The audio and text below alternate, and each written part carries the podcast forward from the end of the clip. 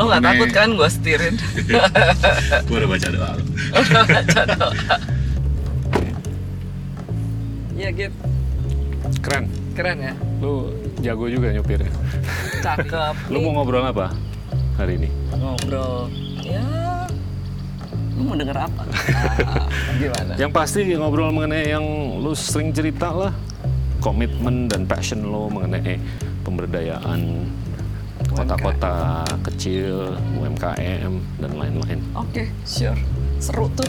Sama Gua mobil listrik banget. juga. Iya, gue Iya senang banget tuh kalau gue udah ngobrol Dan motor mengenai listrik. UMKM dan dan mobil listrik itu keren banget. Siap, siap. Thank you Thank loh, you. Nek, bisa datang sini. Inilah Endgame.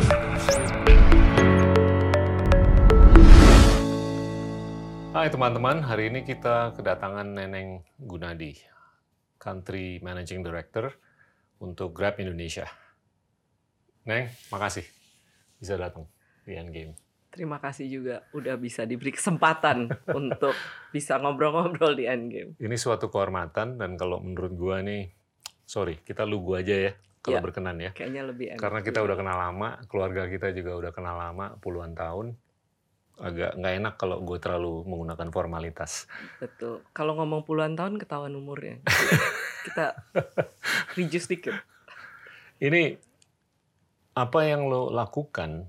Ini adalah manifestasi dari era yang keren banget, yang kental dengan teknologi, pemberdayaan teknologi, dan digemari oleh generasi Z dan penerus. Kalau menurut gue lebih Z daripada milenial. Nah, ini penting untuk anak-anak muda di Indonesia. Ngerti, lu tuh gimana sih?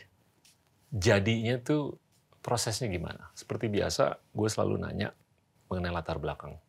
Lahir di mana, TK, SD, SMP, SMA, lebih terkait dengan gimana itu membentuk lo untuk bisa menjadi pemimpin yang keren banget. Silakan. Oke, um, thanks. Waduh, dari kecil nih ya. Saya lahir di Bandung, uh, terus gue lahir dari uh, bokap uh, dokter tentara, Siap. gitu kan. Uh, nyokap nggak kerja, gitu sebagai ibu rumah tangga dan biasa kan kalau tentara uh, Persit Chandra Kirana kalau zaman dulu. Nggak tahu sekarang masih apa enggak gitu kan. Terus um, dari kecil kebetulan gue cuma dua kali pindah. Biasanya kalau tentara kan pindahnya berkali-kali Iya. gitu kan. Jadi yang gue inget dari Cirebon terus ke Bandung. Meskipun gue lahir di Bandung gitu kan. Nah eh, terus gue besar di sekolah Katolik Siap. ya kan. Dari TK di Santa sorry TK itu gue di Cirebon di Santa Maria di terus kemudian eh, di Bandung mulai SD di Santa Angela SMP SMA eh, SMA pindah ke Top Aloysius gitu Siap. kan yang dulunya sekolah cowok semua terus jadi campur Em, terus gue ke Unpar sipil gitu kan Ya. nah sebenarnya yang lucu adalah sebenarnya gue dari kecil tuh cita-cita jadi dokter kenapa Karena bokap. karena bokap. Karena dari kecil kan kalau eh, bokap tuh di rumah sakit Dustira Cimahi, dia sering bawa gue karena gue anak cewek kan deket ya sama bokap gitu. Terus diajak dia kadang-kadang diajak nginep kalau kalau Oke. lagi jaga atau konsinyering kadang-kadang gue suka ikut gitu kan. Terus seneng aja gitu kan kayaknya eh, bantuin pasien gitu kan. Unfortunately pas gue lulus SMA daftar ke Unpad katanya harusnya gue keterima cuman karena gue daftar dua waktu itu nggak pede sama sekali nih kayaknya keterima nggak nih ya keterima nggak jadi gue daftarnya dua di Unpad kedokteran sama sejarah Wow. terus pas wow. pengumuman Kenapa sejarah? karena gue dulu seneng sejarah Oke, gue juga seneng banget sama sejarah. bokap gue juga seneng sejarah, Hmm. gue seneng sejarah, jadi cocok lah gitu kan. Terus gue seneng ngafalin gitu kan. Ternyata gue diterimanya di sejarah, men. Wow. Bukan di kedokteran gitu kan. Meskipun gue keterima juga di kedokteran eh, pada waktu itu di Maranatha, gitu. tapi gue juga keterima di kedokteran, eh di sipil Unpar. Jadi akhirnya gue pilih sipil lah gitu. Karena menurut bokap gue ya udah terserah lu mau pilih apa gitu kan. Terus gue pilih sipil. Hmm. Gue mau masuk kedokteran lagi tahun kedua. Bokap gue bilang nanya kenapa? Kalau kamu cita-citanya dulu dari dokter, Hmm, kamu akan pilih Maranatha kan? iya, Kenapa kamu pilih sipil and oke. at least you can do it gitu. Sebenarnya Betul. dia merasa bahwa em, kalau kamu jadi dokter, perempuan jadi dokter tuh ntar susah, mesti ke daerah dan sebagainya, ntar kerjanya sampai malam. Dia lupa. Ternyata sekarang kerjanya saya jauh lebih malam kayaknya. Beda era. Iya. Terus ya udah, aku selesaikan sipil, terus langsung ngambil MBA di Cleveland. Iya. Ya udah, terus selesai pulang deh. Karena saya dari dulu emang nggak mau kerja di luar. Oke. Di mana kerja? Pulang langsung masuk Anderson Consulting. Oke. Menarik. Berapa lama? Hmm. Sampai lu jadi big boss di situ kan? Eh, malu juga sih sebenarnya. Lama banget gitu kan. More than two decade. Oke. 28 tahun Gila. To be precise. Gila. Tapi itu it speaks a lot mengenai loyalitas, dedikasi, dan lu nggak gampang jenuh. Iya kan? Ke- Iya, karena karena kan di uh, consulting firm kan is always something new. Iya. It's very dynamic gitu. Nggak Yeah. nggak pernah stand still and you always learn about thought leadership all Yeah, the time gitu kan. Betul. Ketemu kliennya selalu beda-beda dan em, senang juga ya kalau ngelihat apa yang kita em, konsultasikan gitu kan, terus Jadi. diimplementasikan Hmm. gitu, terus the client feels um, appreciative gitu kan, Yeah. itu happy banget dan terus-terus gitu kan. Sektor apa yang lu paling suka sebagai konsultan waktu itu? Waktu itu terakhir itu aku fokusnya di resources, Oke. Resources jadi oil and gas, Oke. um, metal mining, Sangat bertolak belakang dengan fokus lu ke depan. betul. Tapi kan sebenarnya is a challenge loh gitu kan. Di sana sebenarnya kan benar-benar jarang perempuan ya. Iya. Tapi ya Ih, ini, ini, ini menarik banget loh. Ini paradoks loh. Iya kan? Apa yang lu lakukan puluhan tahun, yang lu suka banget, tuh kental dengan beberapa hal yang tabrakan dengan apa yang lu lakukan sekarang.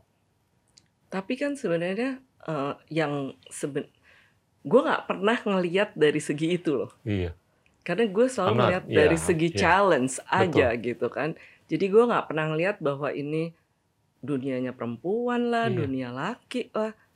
It's all the same. What's the challenge gitu Iya. kan? Nah itu aja yang membuat gue jadi nggak pernah mikirin em, wah kalau ini nggak bisa ntar gue gitu nggak pernah. Meskipun lucu sih waktu itu pernah Hmm. tiba-tiba datang gitu ke em, mining site Ya. eh, bener-bener nun jauh di sana gitu kan terus dia ngeliat nih cewek gitu kan terus pertama kali dia nanya gini kan biasanya kalau di mining kan orangnya cukup senior lah ya Iya. gitu kan ini ada cewek kucluk-kucluk bilang Di underestimate lagi. iya Ah. Terus dia nanya emang kamu udah berapa lama sih gitu how long have you been with Accenture gitu. bilang udah cukup lama dia bilang siapa lo gitu kan kesannya tapi habis itu dia oke terus kan di atas sana gitu kan Ah.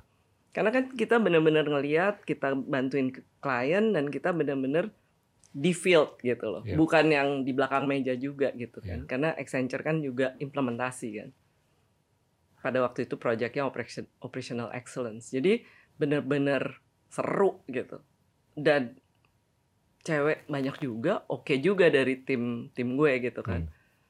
dan amazingly ternyata even anak-anak muda juga bagus kok hasilnya Ya. resultnya oke kok gitu. kita bis kita mau belajar kita lihat dan hasilnya oke gitu Ini, ini untuk apa ya sebagai inspirasi untuk anak-anak cewek ke depan. Lu kan di zaman itu kan sangat male dominated. betul Resepnya apa sih? Mojonya apa? mojonya Untuk lu tuh bisa ya biasa-biasa aja gitu loh. Mengenai hal-hal seperti itu gitu loh yang menjadi barrier atau barikade untuk cewek dulu untuk berkarir di perusahaan yang keren banget, udah gitu male dominated, bahkan bisa dibilang sangat male dominated. Sebenarnya kalau kalau gue ngeliat ya, itu banyak myth gitu. Jadi, wah kita kan cewek, kita nggak bisa gini. Enggak gitu, sama aja.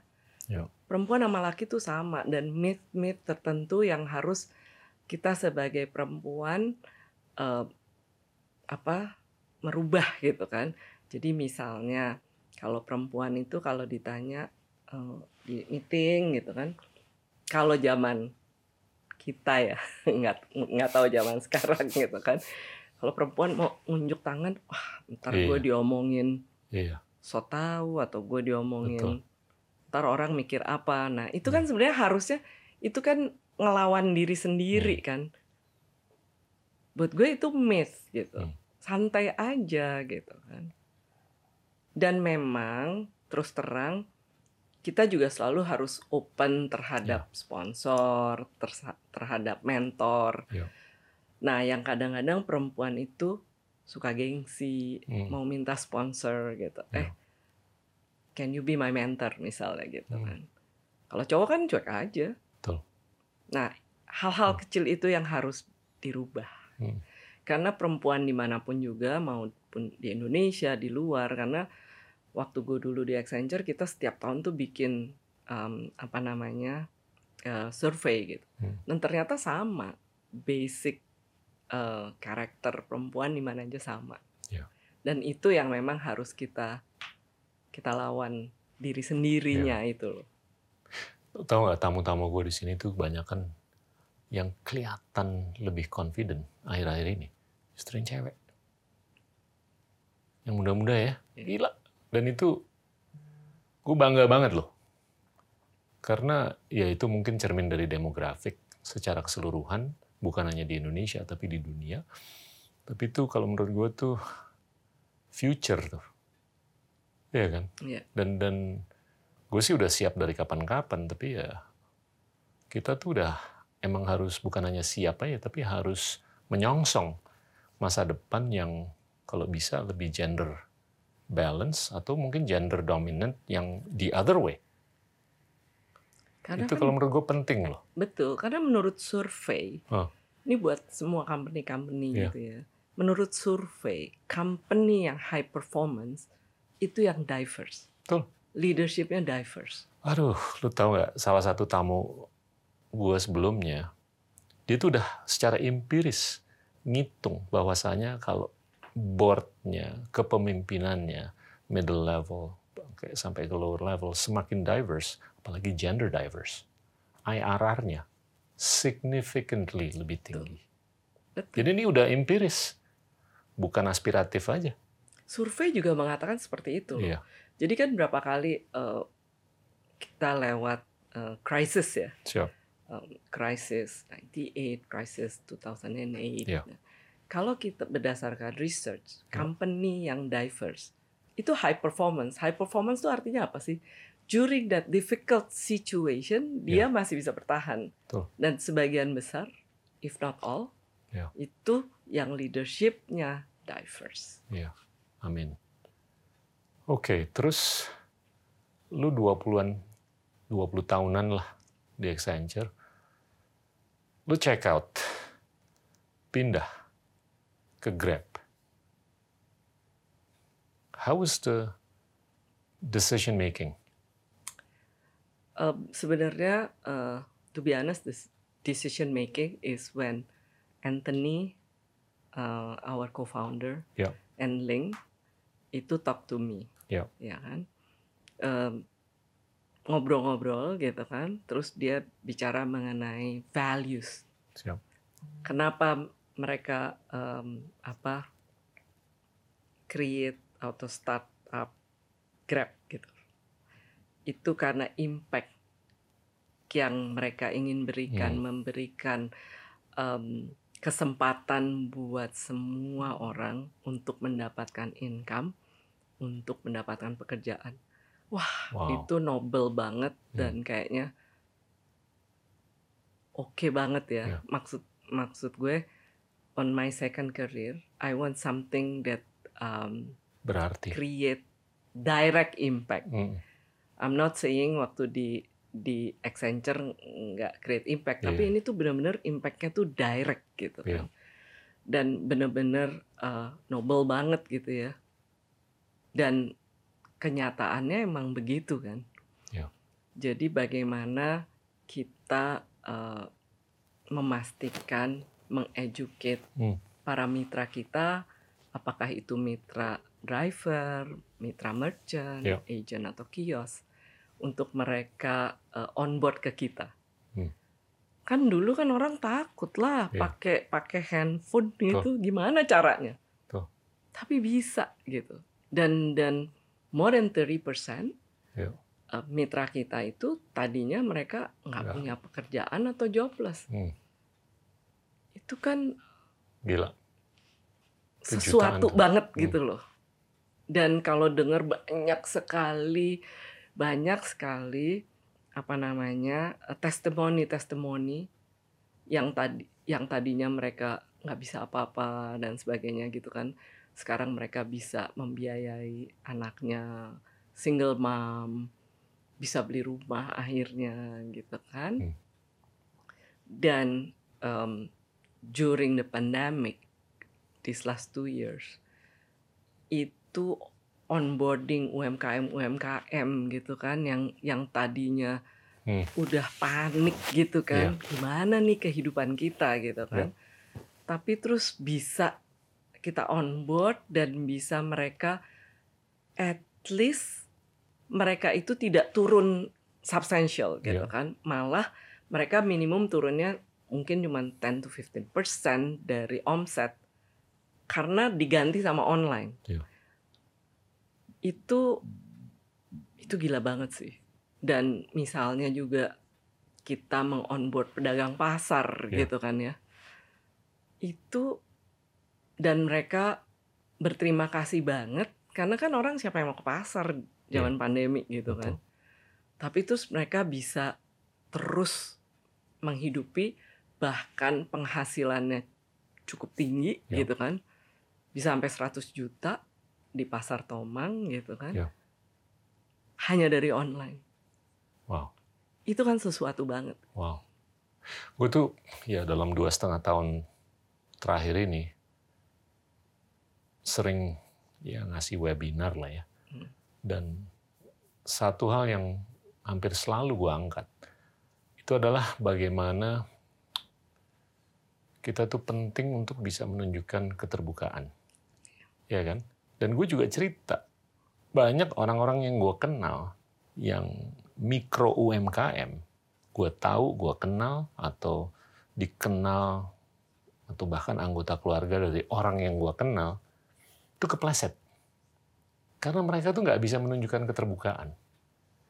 Karena mereka nggak bisa menunjukkan keterbukaan, mereka nggak bisa melakukan penyesuaian. Iya kan? Yang tadinya nggak biasa megang gadget, yang nggak biasa melakukan digitalisasi, virtualisasi. Gue pengen tahu, gue pengen kupas dikit nih Hmm. apa yang Grab lakukan untuk memfasilitasi keterbukaan dan reskilling. Oke. seperti itu. Karena nggak gampang loh. A lot of people take it for granted bahwa itu gampang. Ah bisa lah lo kasih HP aja dia bisa. Jutaan orang tuh nggak segampang itu. Tapi bahwasanya lo bisa memberdayakan. Banyak banget. Itu prosesnya gimana tuh? Prosesnya sebenarnya jadi misalnya kalau kalau driver gitu ya. Iya. eh, dari mulai dia eh, apa daftar gitu kan. Hmm. Daftar, kita ajarin. Daftar, terus kita ajarin. Terus kita juga train mereka. Sebenarnya kalau driver pertamanya juga kita train nyetirnya mesti yang bener gitu kan. Nah mereka tuh kita training ya memang mereka datang offline dulu, dikumpulin dulu zamannya offline gitu, dikumpulin dulu, diajarin, ditrain. Yap. Tapi setelah itu gitu ya, nggak kita tinggal. oke Setelah itu hang on hang on gimana mereka bisa mengovercome mental blocknya waktu lu mulai ngajarin dia? Itu yang gue curious. Sebelum kita ngobrol mengenai apa maintenance-nya nanti. Iya. depan. Memang nggak gampang sih awalnya Iya. kan mereka takut-takut kan. Betul. Terus waktu dulu awalnya Grab mulai, Iya. Itu teman-teman yang cerita. Mm-mm. Sekarang kan udah lebih oke gitu waktu Iya. terus terang waktu gue masuk tiga bulan tiga tahun yang lalu Siap. itu udah udah cukup lama kan Grab berdiri di. Indonesia dari 2014. Gue masuk 2019 jadi udah lima tahun. Cuman teman-teman terus terang mengatakan bahwa awalnya emang susah. Jadi mesti di di guide Hmm. pelan-pelan gitu kan dicoba terus Hmm. mereka nanya kalau nggak bisa Pak ini gimana Pak Iya, iya. terus diajarin lagi awalnya seperti itu memang di Harus lo jabanin. Lo harus eh jabanin. dita Hmm. apa namanya ditah tatih Iya, ditatar. ditatah gitu Hmm, dikawal. dikawal Hmm. gitu satu persatu Wow. itu waktu pertama kali onboarding driver Siap. sekarang onboarding eh, merchant-merchant yang kecil ya bukan Ya. yang besar-besar Ya. itu juga ditata Hmm. diajarin besok datang lagi Hmm. nggak gampang Diayomin lah. diayomin Iya. awalnya Dan itu perlu kesabaran loh, Neng. penuh kesabaran tetapi believe it or not gitu kan untuk orang-orang yang umurnya muda Iya. lebih cepat Iyalah. Tapi kan lu juga deal dengan orang yang umur betul seumur kita juga. betul itu tapi yang gue concern tuh. tapi believe it or not ya kalau mereka very driven Iya. Iya Oke. kan? Oke. jadi keinginan mereka Iya, itu iya. untuk maju Oke. dan kita punya cukup banyak juga Iya, iya. kita analisa juga gitu kita pikir nggak ada lah eh, mitra kita yang di atas 50 eh banyak juga loh. Dan cepet juga gitu. Berarti yang dilihat apa sih?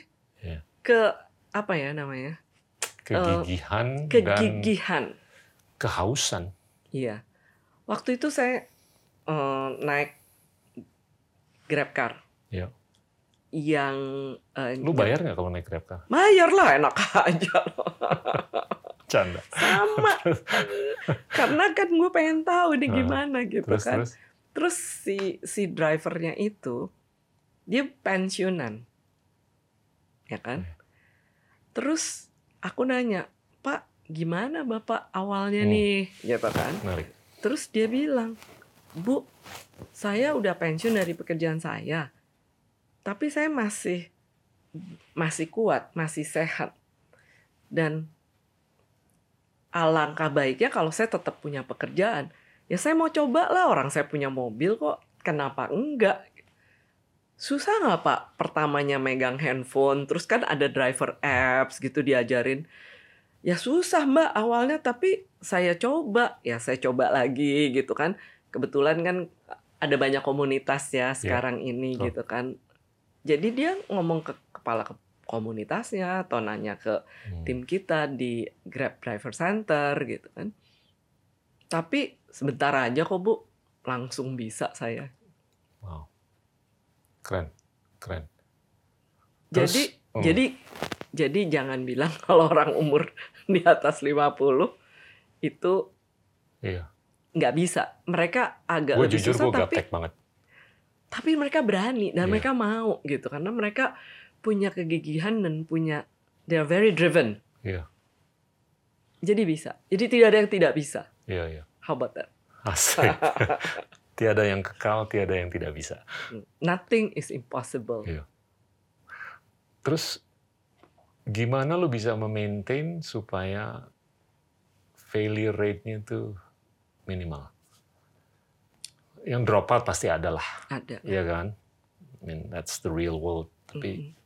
Gimana lu bisa meminimalisir dropout rate? Jadi sebenarnya kan gini ya, kalau mereka sudah merasakan, oh kalau kalau saya benar-benar commit, kalau saya benar-benar sabar, itu lumayan loh Oke. eh, dapat Ya. uangnya gitu kan. Barokahnya. barokah. Jadi Hmm. hasilnya sih bagus sih. Iya, iya. So I'm very positive all the time gitu kan. Gue gue penasaran. Gue pengen ngomong sama lu mengenai kita deep dive lagi ya. Ini kan lu pernah ngomong mengenai second tier city kan, dan lu kayaknya agak-agak passionate kalau ngomong mengenai ini. Lu lu cerita lagi deh Oke. supaya audience atau pemirsa nih bisa bisa nangkep gitu loh. Oke. Jadi gini, kan sekarang kalau di big city di Indonesia itu udah pada sophisticated lah ya, Siap. udah pada canggih gitu. Apakah itu customernya, ataukah itu merchantnya, atau gitu, Ya. apakah itu drivernya. Tapi Indonesia kan luas banget ya. Ya. Nah, kita masuk ke tier 2, tier 3 city karena menurut kita masa depan Indonesia itu juga ada di kota kecil. Hmm. Ya kan? Dan ternyata waktu kita datang ke tier 2, tier 3 city itu animonya luar biasa Gila. dan mereka semangat banget. Tapi kadang-kadang gini, kalau kita onboard mereka ke Grab gitu kan, nggak bisa kita diemin aja gitu. Hmm. Karena mereka nggak ngerti kan misalnya cara motret nih kan Iya. beda ya kalau ditaruh di online itu. Betul. Cara motretnya harus seperti apa makanannya. Iya. Atau packagingnya gimana sih supaya lebih enak gitu loh dilihatnya gitu kan. Nah itu mereka tuh semangat banget dan dan gue ngerasa bahwa kebayang nggak sih kalau kota-kota kecil semua gitu kan semua em, di daerah merchantnya dan customernya itu udah menggunakan online apa pun itu gitu ya itu jadi maju Hmm. dan kita melakukan research Ya. em, akhir tahun lalu ya researchnya itu Kupang dan Jayapura itu hasil researchnya mengatakan bahwa dengan masuknya Grab itu kotanya menjadi lebih terang Wow. Artinya apa? Ekonominya jadi lebih jalan Hmm. kan? Itu kan. Dan dan sebenarnya 30% yang menja- mendaftar dari GrabFood itu benar-benar mereka yang usaha baru. Wow. 50% yang mendaftar jadi agent kios itu juga mereka baru. Dan yang lebih keren lagi, 60%-nya perempuan. Top. Dan saya tuh selalu mencita-citakan bahwa kalau semua kota-kota kecil Waduh, gila. seperti itu, Gila. nggak perlu mereka lagi datang ke ke kota urbanisasi itu nggak perlu dan Hmm. dan kita bisa lebih hebat dari Cina. Iya. Iya. iya. That is our vision, Keren. our dream. Dan kita sudah buktikan bisa. Iya. Itu itu newcomers kayak begitu, sebelumnya ngapain? Nongkrongnya di rumah atau ngerjain yang lain? Ada mereka macam-macam. Oke. Kalau yang 30% Hmm. dan 50% Iya. itu itu benar-benar mereka usaha baru. Paham. Tapi sebelumnya lu udah bisa mendatakan nggak? Sebelumnya dia cuman nongkrong di rumah aja, ngelamun, Yang atau perempuan? nganggur, atau apa? Yang perempuan Mm-mm. sebagian besar banyak yang tadinya ya ibu rumah tangga aja nggak ngapa-ngapain gitu kan. Ada yang seneng masak, nyoba-nyoba karena kan pada waktu pandemik banyak juga suami-suaminya yang di lay off kan. Jadi ini actually ini bukan new entrance ya, tapi new money, New money, bukan recycled money, bukan. iya kan? Not Kalau all. dia tadinya kerja apaan gitu, udah punya income, terus dia pivot ke sini, oke lah, mungkin karena ini lebih seksi atau apa. Tapi kalau ini kebanyakan belum berpendapatan, terus dia menjadi new entrant, itu keren tuh. Multiplisitasnya tuh terasa di terasa. lapangan. Rencana lu di berapa kota selain Kupang sama Jayapura? Kita ini kan sekarang udah di ada di 262 kota Siap. seluruh Indonesia 262 second tier atau Total. termasuk first tier. Oke. total. total. Oke. Dan ini akan terus. Siap. dan tidak hanya terus berkembang, tapi terus deep juga. Iya. Artinya apa? Artinya kan kalau kita fokus, kita bilang kota masa depan, Iya. itu kita datang, kita educate, Iya. kita train dengan accelerator dan sebagainya. Hmm. Kemudian kita lihat hasilnya, kemudian kita keep on train them, gitu kan. Nah, gue juga mau nambahin bahwa sebenarnya itu kan dari merchant, Siap. tapi dari driver juga gitu. Pasti. Kita tuh punya yang namanya Grab Academy. Ya. Yang online. Jadi mereka ada yang mandatory, mereka mesti ikut biasalah. Kalau kita di di Hmm. corporate world juga ada yang mandatory training, ada yang Ya. elektif gitu kan. Hmm. Nah, ini ada beberapa yang kita bikinin mandatory, ada yang beberapa kita bikin elektif gitu kan.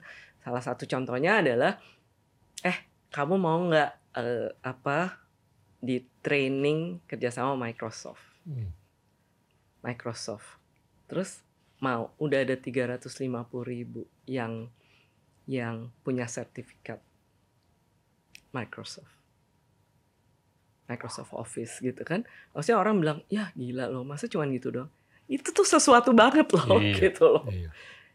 Iya. Terus udah gitu kita juga nggak berhenti di situ. Kita juga ada beberapa yang kita misalnya kita kerja sama eh, sama Mastercard gitu ya untuk mentrain em, apa namanya cyber security anaknya dari driver. Ada loh yang udah dapat sertifikat cyber security. Itu real loh. That's real. Real banget. Dan, Dan, dan masih ji- cyber threat, cyber security. Iya, dan threat. masih jalan. Karena kan di Indonesia susah kan. Hmm. Maksudnya bukan susah lah, belum banyak banget Hmm. gitu ya. Kita masih perlu banyak sekali SDM yang jago di cyber security. gitu. Ya. Nah itu kita bisa.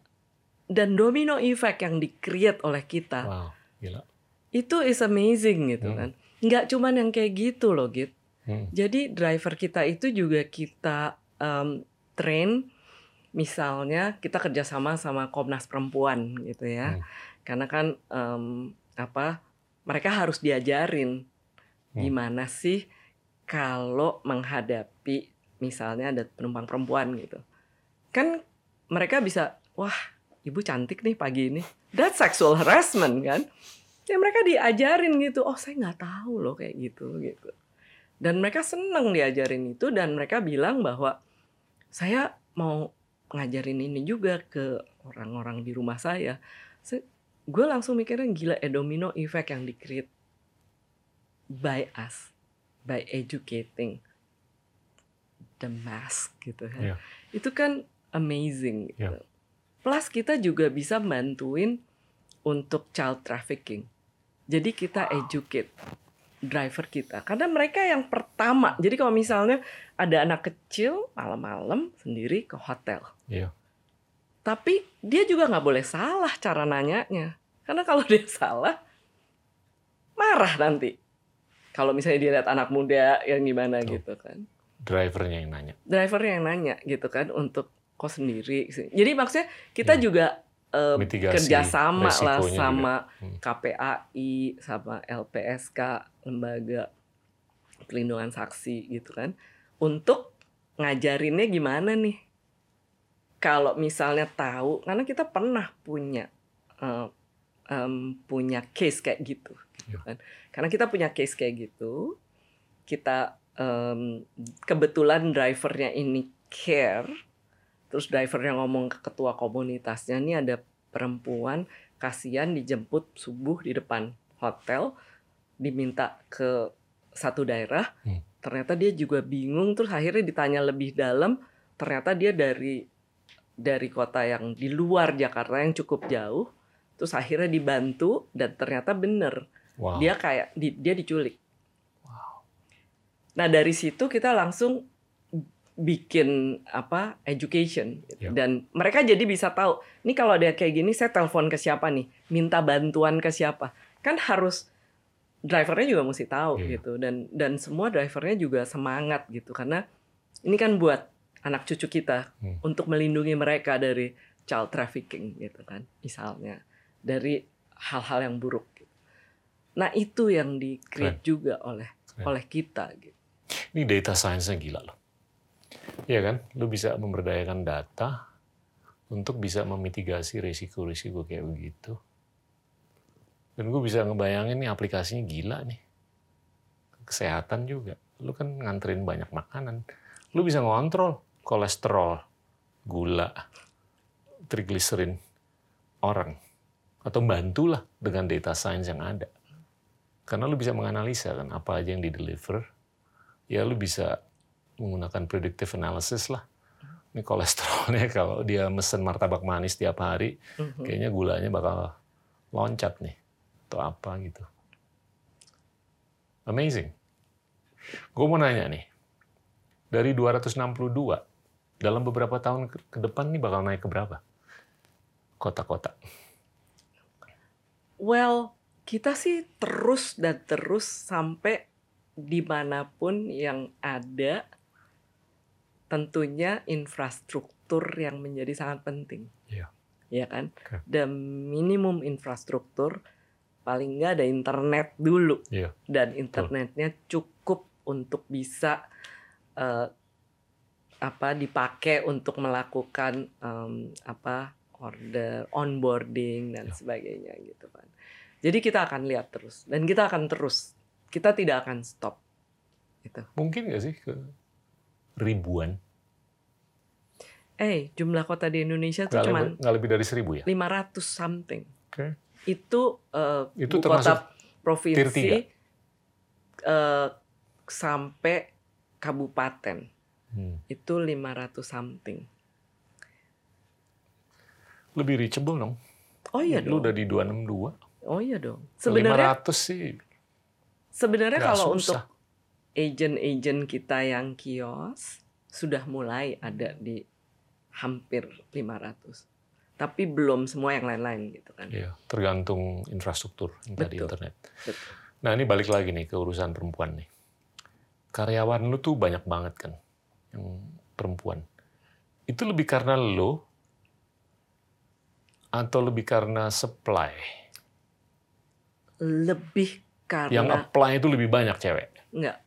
Pertama ya ada mungkin karena lo juga, tapi gue gue penasaran aja. pertama adalah lebih karena values kita. Oke. Valuesnya Grab itu benar-benar uh, inklusif. Yap. Inklusif terhadap semua. Karena itu yang harus dari awal uh, values dari company kan. Hmm. Inklusif. Dan kita punya yang namanya 4H, which is heart, hunger, humility, and honor. That is our Menarik. our Heart, apa? hunger, humility, and honor. wow. Itu ada di semua grabber kita. Oke. Jadi kalau kita tanya DNA-nya grabber itu 4H, Oke. inklusif, ya kan? And Bukan honor kan ya? Nggak. Honor. honor, thank you. Honor, bukan honor. dan dan sebenarnya DNA kita adalah we work because of a purpose. Keren. Jadi mulainya dari situ dulu gitu. Nah, kalau ditanya apakah eh, supply-nya banyak perempuan, menurut gue ya Kayaknya sih iya. the reality is that Iya. gitu. Di 50 sekolah-sekolah juga. persennya leadersnya perempuan, Hmm. ya kan? Dan ke bawahnya juga seperti itu. Hmm. Jadi sebenarnya dari awal we are very very open gitu. Oke. Dan ini kayaknya trennya bakal lasting, bakal lama nih. Iya. Kayaknya yang cewek itu bakal semakin banyak yang dan dan ini di seluruh level ya di Grab ya, sampai di level-level senior juga ya. Mereka cukup Iya kan my, banyak ya. in Indonesia Grab leadership is 50%. gila. Oke, kita switch topik. Ngobrol mengenai transportasi deh. Akhir-akhir ini kan banyak nih narasi mengenai elektrifikasi kan. Cerita deh. Oke. Ini ini seru juga nih Ah. ceritanya gitu ya. Karena kita mulai eh, menggunakan EV Siap. itu akhir 2019. Di mana yang lain-lain belum mulai gitu ya. Ya. Kita mulai gitu kan. Kita mulai 2019 Em, mobil, terus kemudian mulai motor gitu ya. Nah, kalau ditanya apakah kita udah tahu nih bakal ada return dan sebagainya, the answer is no. Tetapi kita mau berpartisipasi dan kita komit bahwa kita emang mau eh, apa reduce carbon. Siap. Tapi kan gimana caranya kalau lo nggak mulai, lu pengen udah berhasil kan nggak bisa. So we invest gitu kan. Dan sampai sekarang kita invest itu sudah 8.500 electric vehicle. Mobil Right. dan motor. Ya, di 12 kota di 8 provinsi. Dan dan gue selalu bilang gitu. Ini kita invest dulu loh. Kita lagi nyari nih unit ekonominya masuk apa enggak gitu loh. Kita lagi lagi try untuk satu memastikan unit ekonomiknya masuk. Karena biar bagaimana unit ekonomi harus masuk kan. Hmm. Dan yang kedua, at the same time kita juga mentrain para driver-driver itu. Ya. Mereka seneng nggak sih pakai EV listrik. Hmm. gitu kan? Memang hasil research-nya itu mereka senang karena lucu sih mereka dari survei mengatakan bahwa nggak ada bunyinya gitu kan ya memang bener kan nggak Iya. ada bunyinya terus udah gitu mereka juga eh, ngerasa bahwa oh nggak usah beli bensin kan Iya. Yang itunya tuh mereka udah oke dulu gitu kan Sorry, jadi banyak yang anggap bahwasanya nggak ada suara itu justru merupakan kendala, bagus bukan positif. justru positif Oke, gue Justru pikir, positif, gua pikir sorry. kebalikan. Oke, nggak, karena gue punya temen di Amerika yang dia pakai suara khusus karena nggak ada suaranya oh. supaya kedengeran drrrr, gitu loh. itu banyak loh di Amerika yang begitu.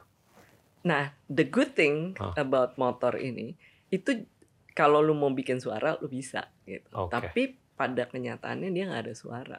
Iya. Jadi, Jadi dia oke. jadi hampir semuanya lebih suka tanpa Tanpa suara. suara. Oke, bagus dong. Bagus. Emang bagus. Karena kalau enggak, gue mikir kan orang kalau udah terbiasa dengan paradigma lama itu Iya. kan susah untuk keluar dari kotak Iya. itu kan. Sebenarnya gue nggak tahu yang nggak su yang nggak suka itu orang yang senengnya pakai ngung. Iya. Gitu kan dia kayaknya cowok Ya, kan kelihatannya ada sih yang oh. suka kayak begitu. Iya kan? Iya. Oke, menarik. Dan mereka bilang bahwa mereka nggak pusing mikirin ganti oli. Iya. mereka nggak mereka cuma ngecharge gitu kan dan sebenarnya ngecharge-nya kan bisa pulang ke rumah lo charge aja gitu kayak kayak handphone lah Iya. gitu kan karena kalau Betul. motor itu ngecharge-nya sekitar 4 jaman lah Iya. gitu ya motor yang kita pakai eh, yang banyak kita coba Iya. ini itu eh, dari VR gitu kan dan VR itu buatan Dia tuh Indonesia lokal kan. lokal Semarang Siapa lagi yang lokal yang lo pakai? Eh, ada gesit Oke, satu Motor lagi eh, scoot good. Motor juga ya. motor juga Kalau yang mobil Smooth. masih sorry mas- smooth smooth. smooth, smooth. Oke. Kalau yang mobil masih Hyundai. asing. Iya, Ya, Ioniq masih ya. Hyundai. Ioniq. Berapa Tapi- mobil yang lo pakai dari 8.500? Kebanyakan motor. Kebanyakan motor sih. Mobil itu nggak nggak terlalu banyak gitu Oke. kan. Karena eh, mobil itu kita masih pakai Ioniq yang lama, Ya. belum Ioniq yang baru gitu kan. Dan eh, mobil itu banyak kita pakai juga di eh, airport lah, Ya. gitu kan. Jadi orang suka lah coba gitu. Semenjak lo luncurin ini akhir 2019 sampai sekarang tuh berapa sih jumlah dekarbonisasi yang lo udah lakukan? Jadi dari akhir 2019 sampai 2021 akhir ya, Siap. belum termasuk 2022 itu 4.600 ton. Wow. cukup cukup lumayan banyak karena kita yang pertama dan kita serius dan kita nyobanya juga serius gitu kan. Kalau enggak enggak di 12 kota 8 provinsi. Ini lo bakal naik ke berapa dari 8.500 dalam beberapa tahun ke depan? Hmm, mungkin sebenarnya wah, kalau nggak salah sih mungkin di 2025 apa 2026 itu sekitar 26 ribuan lah gitu. Wow. Ini gila lo, Neng. You're you're decarbonizing the planet. Ya we should start, right? Ya. Tapi terus Gue terang, tuh ya, gue selalu nyempetin lah kalau ngundang orang tuh ngomong mengenai perubahan iklim kan. oh iya, karena itu Kenapa? penting. Karena harus digas nih. Banyak banget yang belum mudeng mengenai konsepnya, apalagi urgensinya. Dan ini kalau menurut gue urgent banget. ya kita kan harus mikirin anak cucu ya. Pastilah. Jangan borohin masa depan untuk sekarang. ya Iya. kan? Justru kebalikan. Tapi sebenarnya uh, I believe kalau kita semua sama-sama Ya. pemerintah, private, focusing on this gitu kan, itu bisa. Tapi harus bareng-bareng nggak bisa sendiri-sendiri Iya. gitu kan. Jadi ya mudah-mudahan uh, ke depannya semua menjadi lebih baik, unit ekonomiknya menjadi lebih bagus gitu karena biar bagaimanapun semua harus berperan. Proporsi mobilnya akan meningkat nggak? Atau sama aja dengan sekarang? depending on depending on uh, the market situation, Ya. which is manufacturing situation, Ya. ya kan?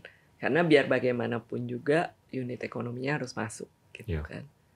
Kalau semuanya udah bisa um, masuk, ya tentunya bisa bisa Ya. lebih banyak. Sebenarnya at the end of the day seperti itu sih. Jujur gue sih setuju kalau motornya lebih banyak. Kalau motor pasti Karena lebih karbonnya banyak. lebih banyak dari motor Iya, karena daripada mobil. biar bagaimana motornya itu pasti yang lebih banyak motornya gitu Iya. kan. Karena motornya sudah lumayan unit ekonominya oke. Iya. Belum belum sampai bener-bener bagus gitu tapi oke lah Iya. masih bisa dan itu udah buatan Indonesia gitu kan. Iya. Dan harga motornya udah di bawah 20 jutaan kalau yang buatan Indonesia gitu VR. ya. VR. Oke. VR tuh Itu berapa kilo 18, Per charge? 50 kilo kalau satu baterai. Kan dia bisa pakai dua baterai. Oh, cepet ya lah ya. kan? Oke. 100 kilo oke lah Iya, iya. gitu kan. Dan, Dan swap swap kecepatan? kecepatan 60 kilo. Oke. Oke. Dan em, Itu pakai nomor? Plat pakai nomor? lah. Oke. Sekarang Itu udah udah ada ya peraturan udah, sekarang? udah, Udah, boleh ya? Udah, Oke. udah ada plat nomornya. Jadi sebenarnya oke sih, lumayan. Cuman cuman memang investment dari kitanya adalah memang ini kita invest dulu. Siap. Jadi mereka eh, para mitra driver kita itu eh, nyewa ke kita, nyewa per hari gitu ya. Karena kita juga tidak bisa, belum bisa memaksa mereka untuk beli karena kan mereka mikirnya gini, nanti kalau gue beli harga jualnya berapa kan nobody Iya. knows ya, karena ini semua baru gitu kan. Jadi ini yang memang perlu dipelajari itu satu. Iya. Terus udah gitu, Hmm. ini kalau ini tahan berapa lama sih Iya. baterainya? Ya memang kalau manufacturer bilang tiga tahun, lima tahun, whatever gitu kan. Iya. Tapi apakah benar kan belum tahu. Ini kan semua baru. Iya. Jadi ini bagian Hmm. dari pembelajaran Iya. yang Grab berikan buat masyarakat juga gitu. Education dan kita juga mesti ngelihat nantinya gimana karena belum ada yang tahu by the way. Right? Lu udah lu udah ngitung nggak atau udah gimana penghematannya itu? Kalau dia nggak perlu beli bensin untuk satu, dua, tiga, empat, lima tahun ke depan itu savingsnya berapa? Ya, ini Terus ini kita yang lagi lagi offset ngitung dengan terus. cost. Oh, Betul, lagi ngitung terus karena Iya. kan kalau misalnya dia nyewa gitu, nyewanya berapa sih? Kalau nyewa 50.000 ribu per hari, Hmm. itu ekonomis apa enggak? Enggak sih. Iya. Harus diturunin gitu. Iya. Nah, gimana nih caranya untuk nuruninnya? Iya. Berapa? Berarti harga motornya disewainnya harus berapa? betul. Karena untuk kita maksa beli, mereka beli, belum mau mereka. Karena mereka kan kalau orang-orang Indonesia kan selalu nanyanya, kalau gue beli resale value-nya paling enggak nih lima tahun, Iya. 10 tahun, motor gue masih ada harganya. Iya. Nah Lu kalau tahu nggak si tahu. Elon Musk tuh dia percaya harga mobil listrik tuh akan apresiasi, bukan depresiasi. Tapi Gue sih nggak mobilnya nggak se ekstrim itu ya, Gua tapi gue gue lebih percaya bahwasanya resale-nya itu akan jauh lebih robust dibanding fosil. Tapi pertanyaannya, Hmm.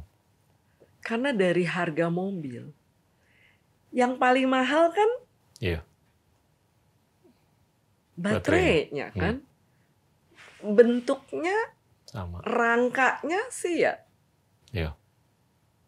ya gitu-gitu aja. Lebih ringan sih gitu. karena lu nggak ada. Ya oke lah. Jadi sebenarnya justru menurut gue yang penting itu baterainya karena ba- gimana caranya baterainya ini jadi Semakin lebih kecil cepat. semakin murah. Iya. That is the challenge. Tapi technologically Harusnya bisa cepat. nggak mungkin nggak ke sana.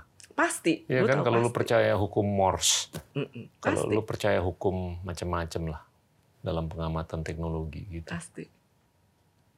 Pasti banget lah. Pasti akan ke sana. Iya.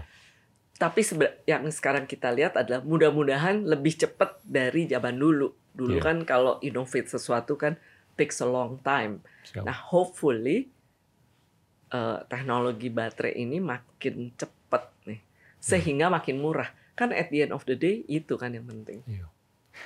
Gini-gini nih peran pemerintah gimana menurut lo? Pemerintah terus terang udah cukup berperan dengan Mereka kan memberikan meng, apa ya, memprakarsai inisiatif untuk di tahun 2030 udah 13 juta motor, 2 sampai 3 juta mobil terelektrifikasi kan.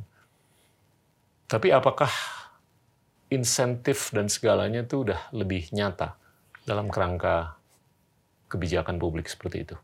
Paling enggak kalau dari pajak barang mewah segala macam mereka udah nolin gitu ya. Siap. At least that is a starting point gitu. Tapi kan seperti kita semua tahu harga mobil listrik itu masih dua kali dari harga mobil biasa Siap. untuk mobil yang sama Siap. gitu kan. Nah ini gimana nih? Karena emang dari sananya Iya. masih masih lebih mahal gitu kan. Iya, iya. Kalau di Amerika ada subsidi di Perlu nggak Thailand. carbon credit untuk perusahaan manufaktur motor? Kayak yang lokal, nggak usah sebut nama lah, yang melakukan elektrifikasi. That would be great. Iya kan? Yeah, that would be great. Ya ini pesan sponsor aja untuk pemerintah That would untuk be great. sebagai sesuatu lah untuk yang dipikirkan minimum dipikirkan.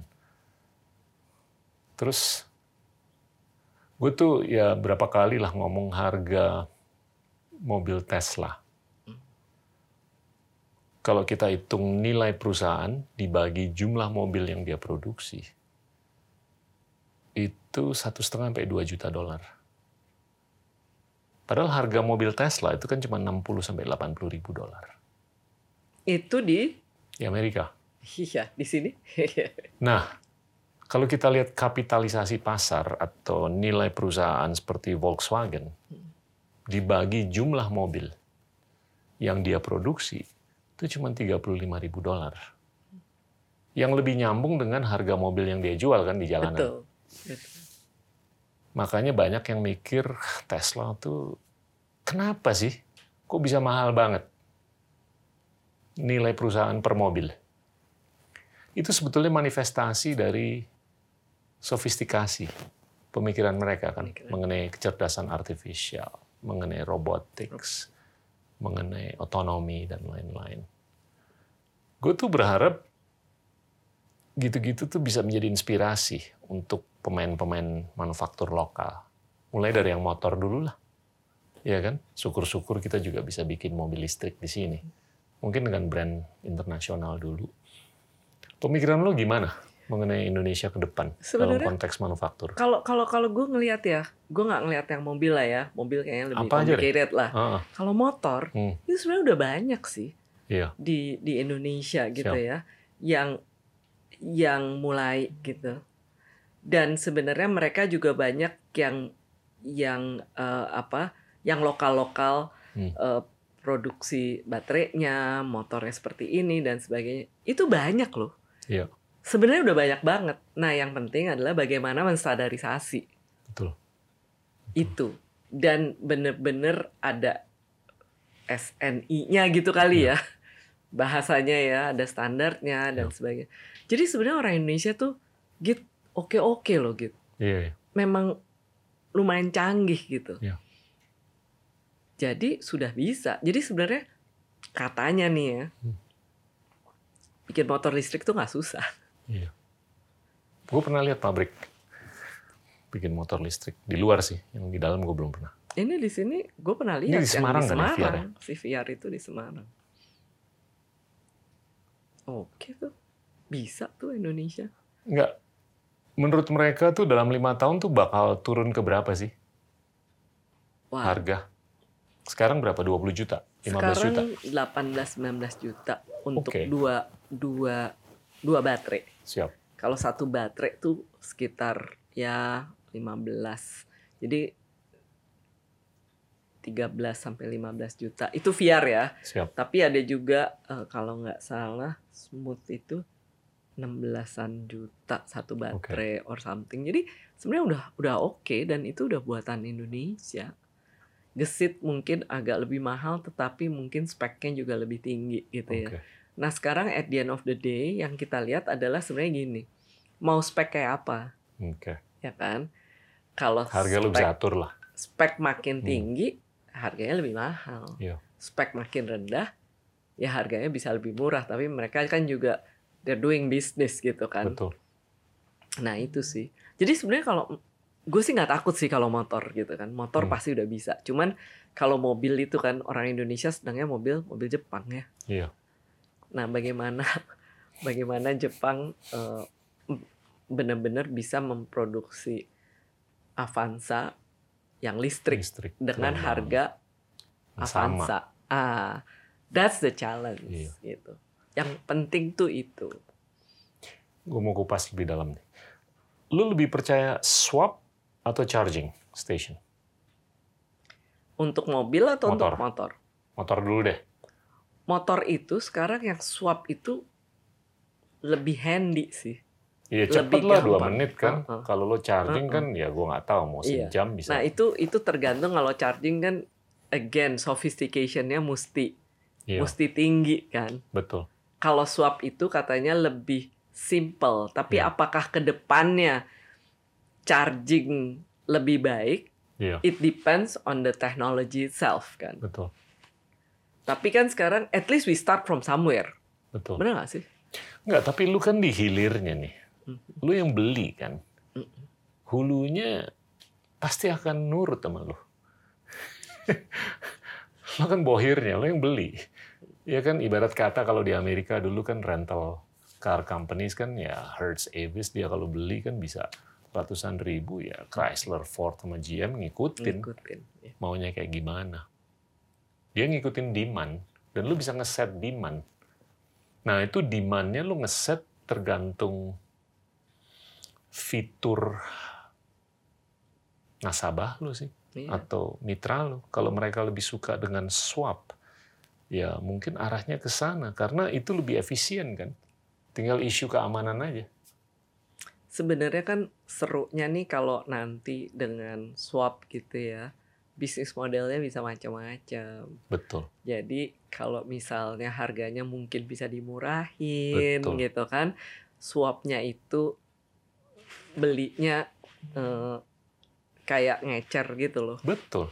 Jadi itu mudah-mudahan bisnis modelnya bisa lebih murah. Jadi maksud maksud gue yang ini nih banyak hal yang bisa kita Waduh, pikirin. Bisnis modelnya lagi macam-macam gitu. banyak nih yang bisa di lu bisa bikin ini jadi subscription model. Ya itu, itu yang gue bilang subscription, itu yang gue bilang bisnis model. Nah ini kan kita lagi mempelajari what is the right thing, Iya. what is the most economical. Itu kan ini kan untungnya startup kita sebagai startup, at Siap. least we do experimentation Siap. and doing it, Bagus. then we can give input. Kita bisa kasih input ke pemerintah, kita bisa in- kasih input ke manufacturer, Mm-mm. kita basi, kita bisa kasih input ke yang produ, produce battery dan sebagainya dan seterusnya gitu kan. Karena memang bedanya git zaman kita sama zaman teknologi kayak gini gitu kan. Sekarang seperti gue bilang nggak ada yang nggak bisa. Iya. Lo harus berani nyoba. Dan terus getting better and better and better. Cara kita berpikir, cara kita melakukan sesuatu, cara kita experimentation Itu bisa macam-macam. Iya. Tapi objektif kita jelas. Jadi kalau Grab objektif kita jelas bagaimana supaya semua semua orang di Indonesia mempunyai kesempatan untuk bekerja. Bagaimana caranya supaya kita benar-benar decarbonization. Kita harus Solid. coba, Solid. right? We have to Solid. try and we're doing it because we want the environment Iya. to be better. Betul. Gue nih sampai pakai baju yang hijau hari ini. Iya. Gue juga hijau. Tapi gini gini, kalau lu tuh sekarang dalam posisi untuk bisa sangat mempengaruhi pricing dengan manufaktur Iya, dan terms and conditions of payment, betul, iya kan? betul. Ibarat kata kalau lu ngomong ke dia, gue akan pesen berapa juta, terus kita taken deh operating lease dengan capital lease option 10 tahun, nggak usah lima tahun, ya dia juga nggak kedip. Lo ngomong apa pun, iya kan? Iya. Daripada dia ketengan jualan sama orang, mendingan dia deal B2B sama lu. Iya. Dan itu lu bisa atur tergantung gimana nih yang di belakang lu.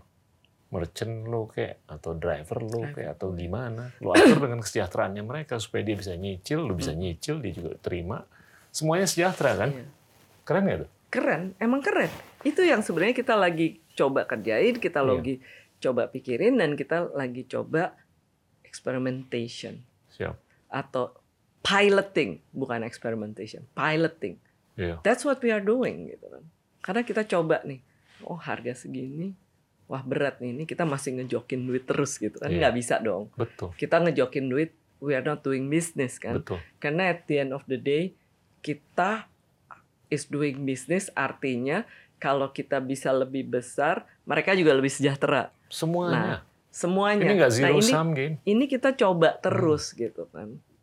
Nah, ini masih belum lagi masih cari gimana caranya. Makanya gue bilang we are investing loh Mm, untuk nyoba belum tahu berhasil apa enggak kan. So far iya, tapi kan ini baru. Siap. Nggak ada yang tahu kan? Ada nggak tahu? Iya. Belum ada kan? Iya. Mobil bekas berapa? Udah ada? Belum. Belum. Apalagi motor listrik bekas, belum Hmm. tahu kan? Tapi lu bisa ngelihat di Eropa sama di Amerika, harga mobil listrik yang bekas itu robust. Gitu ya. Percaya? Udah ada ya mobil Gue kan udah bekas? ngikutin gini berapa tahun. Jadinya dari situ Di sini belum ada. sih. belum ada. Di sini Tapi belum ada. dari situ lu udah bisa ngeraba lah. Kayaknya ke depannya karena orang ngitung ya seperti yang lu sampaikan tadi kan yang beli begini mungkin yang lebih di middle ke atas tapi mereka lebih savvy dalam ngitung bukan karena ngejar ego doang dan dan ini kalau menurut gue bisa dihitung untuk kepentingan seluruh pemangku pemangku, Pemangku kepentingan. kepentingan. dari hulu sampai cicitnya hilir iya kan Iya. nah ini udah di 8 provinsi 20 kota 12. 12 kota Mm. Lo ngebayang nggak kalau ini di 262 kota Iya sih. kalau ini anggaplah di 500 kota. Lu sambung ini dengan apa yang lu tadi sampaikan mengenai second tier atau third tier. Gimana tuh visualisasinya, Neng? Ini, ini, ini di bagian terakhir dalam percakapan kita. Biasanya gue tuh coba narik narasumber tuh ke 2045. Gue pengen tahu visualisasinya gimana nih? Jadi kalau kalau kebayang di 2045 ini semua gitu ya, EV-nya berkembang dan second and third city berkembang, itu second and third city-nya itu itu maju banget dan kebayang mereka juga mungkin sudah bisa memproduksi Ya. eh, baterai, gua nggak tahu karena Hmm. kan Indonesia banyak nikelnya dan sebagainya gitu kan. Itu akan seperti apa dan semuanya jauh lebih clean kan? Siap. otomatis gitu kan. Jadi keren banget sih. Dan they are beyond my imagination gitu kan. Kalau tier 2, tier 3-nya Indonesia itu bener-bener maju banget karena ekonominya dulu kan. Iya. Ekonominya maju, terus clean, Hmm. nggak ada yang nggak bisa kan. Plus Indonesia begitu kaya, di setiap daerah punya kelebihannya sendiri, yang macam-macam, itu kebayang nggak sih sama lo? Orang-orang jadi pinter-pinter kan?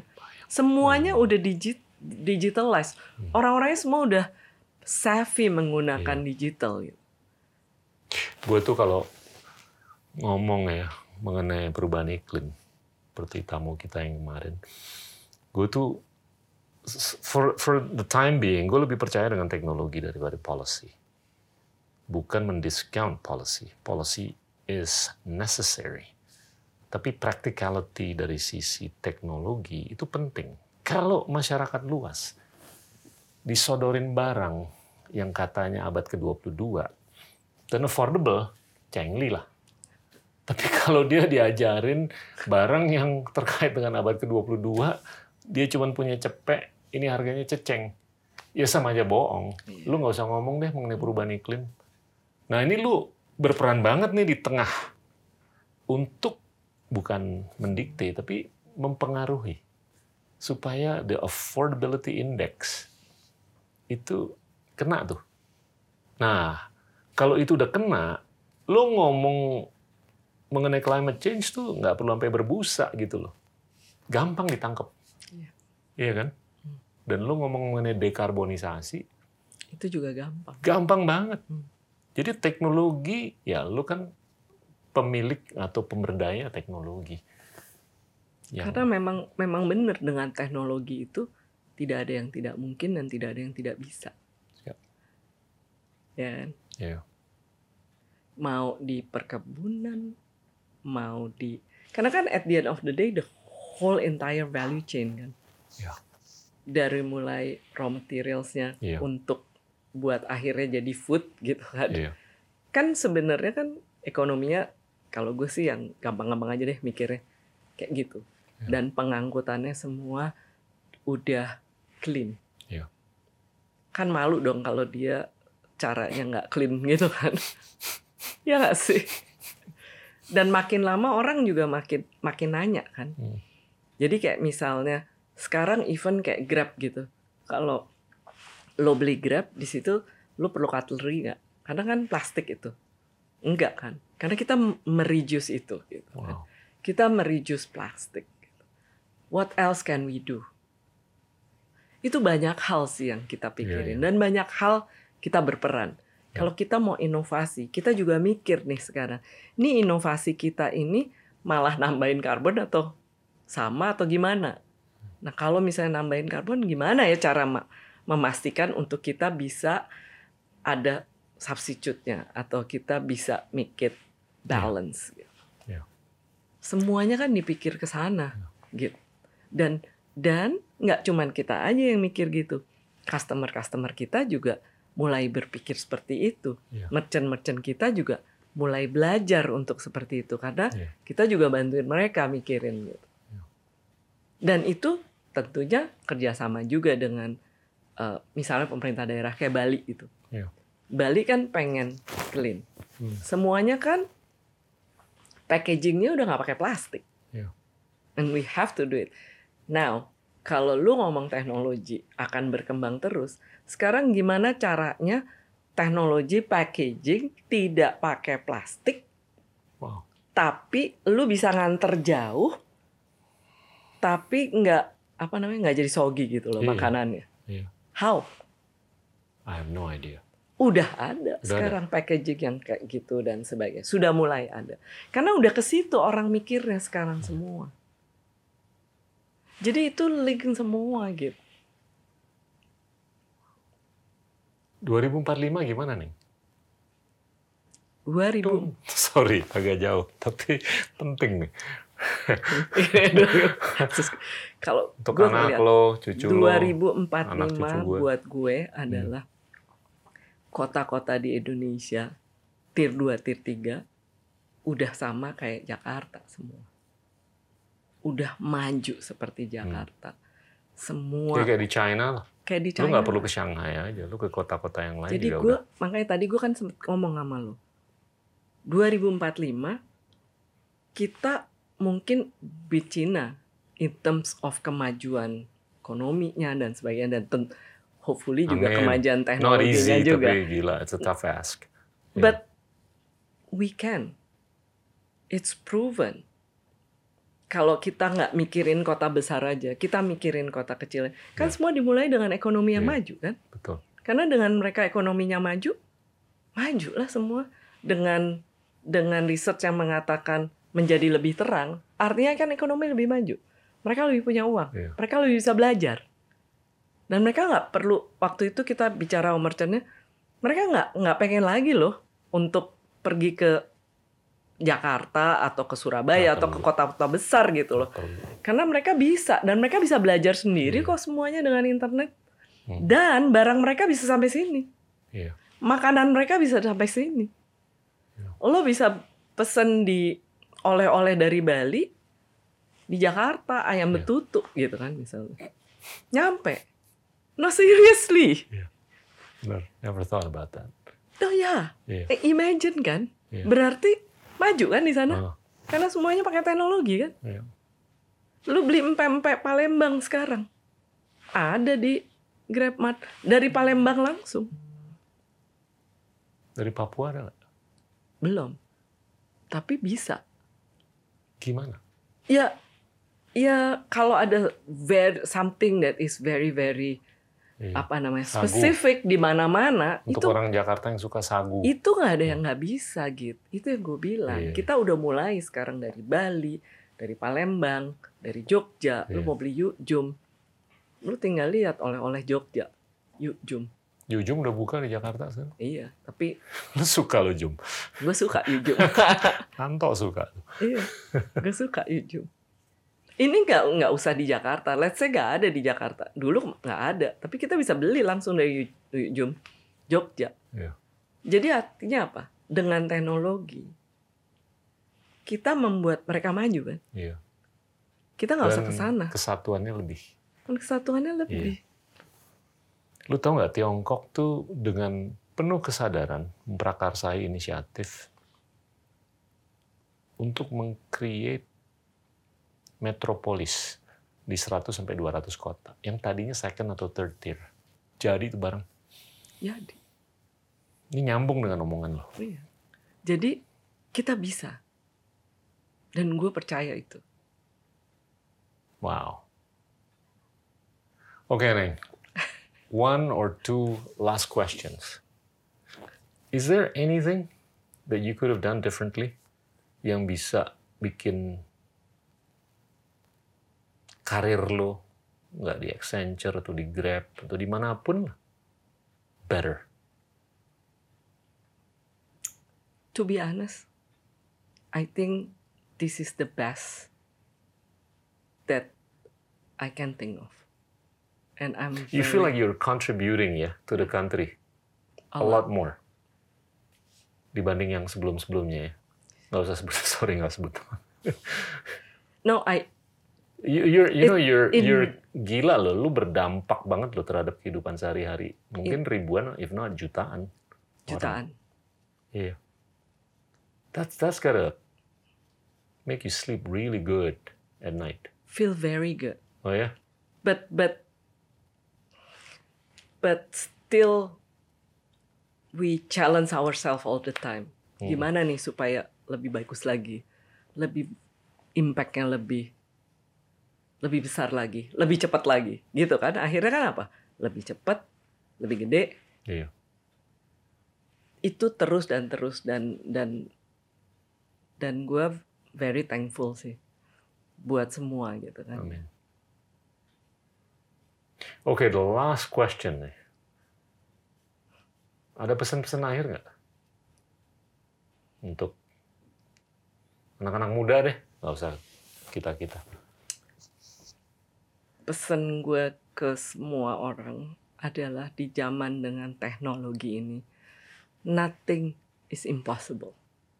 Jangan pernah mengatakan tidak bisa. Iya.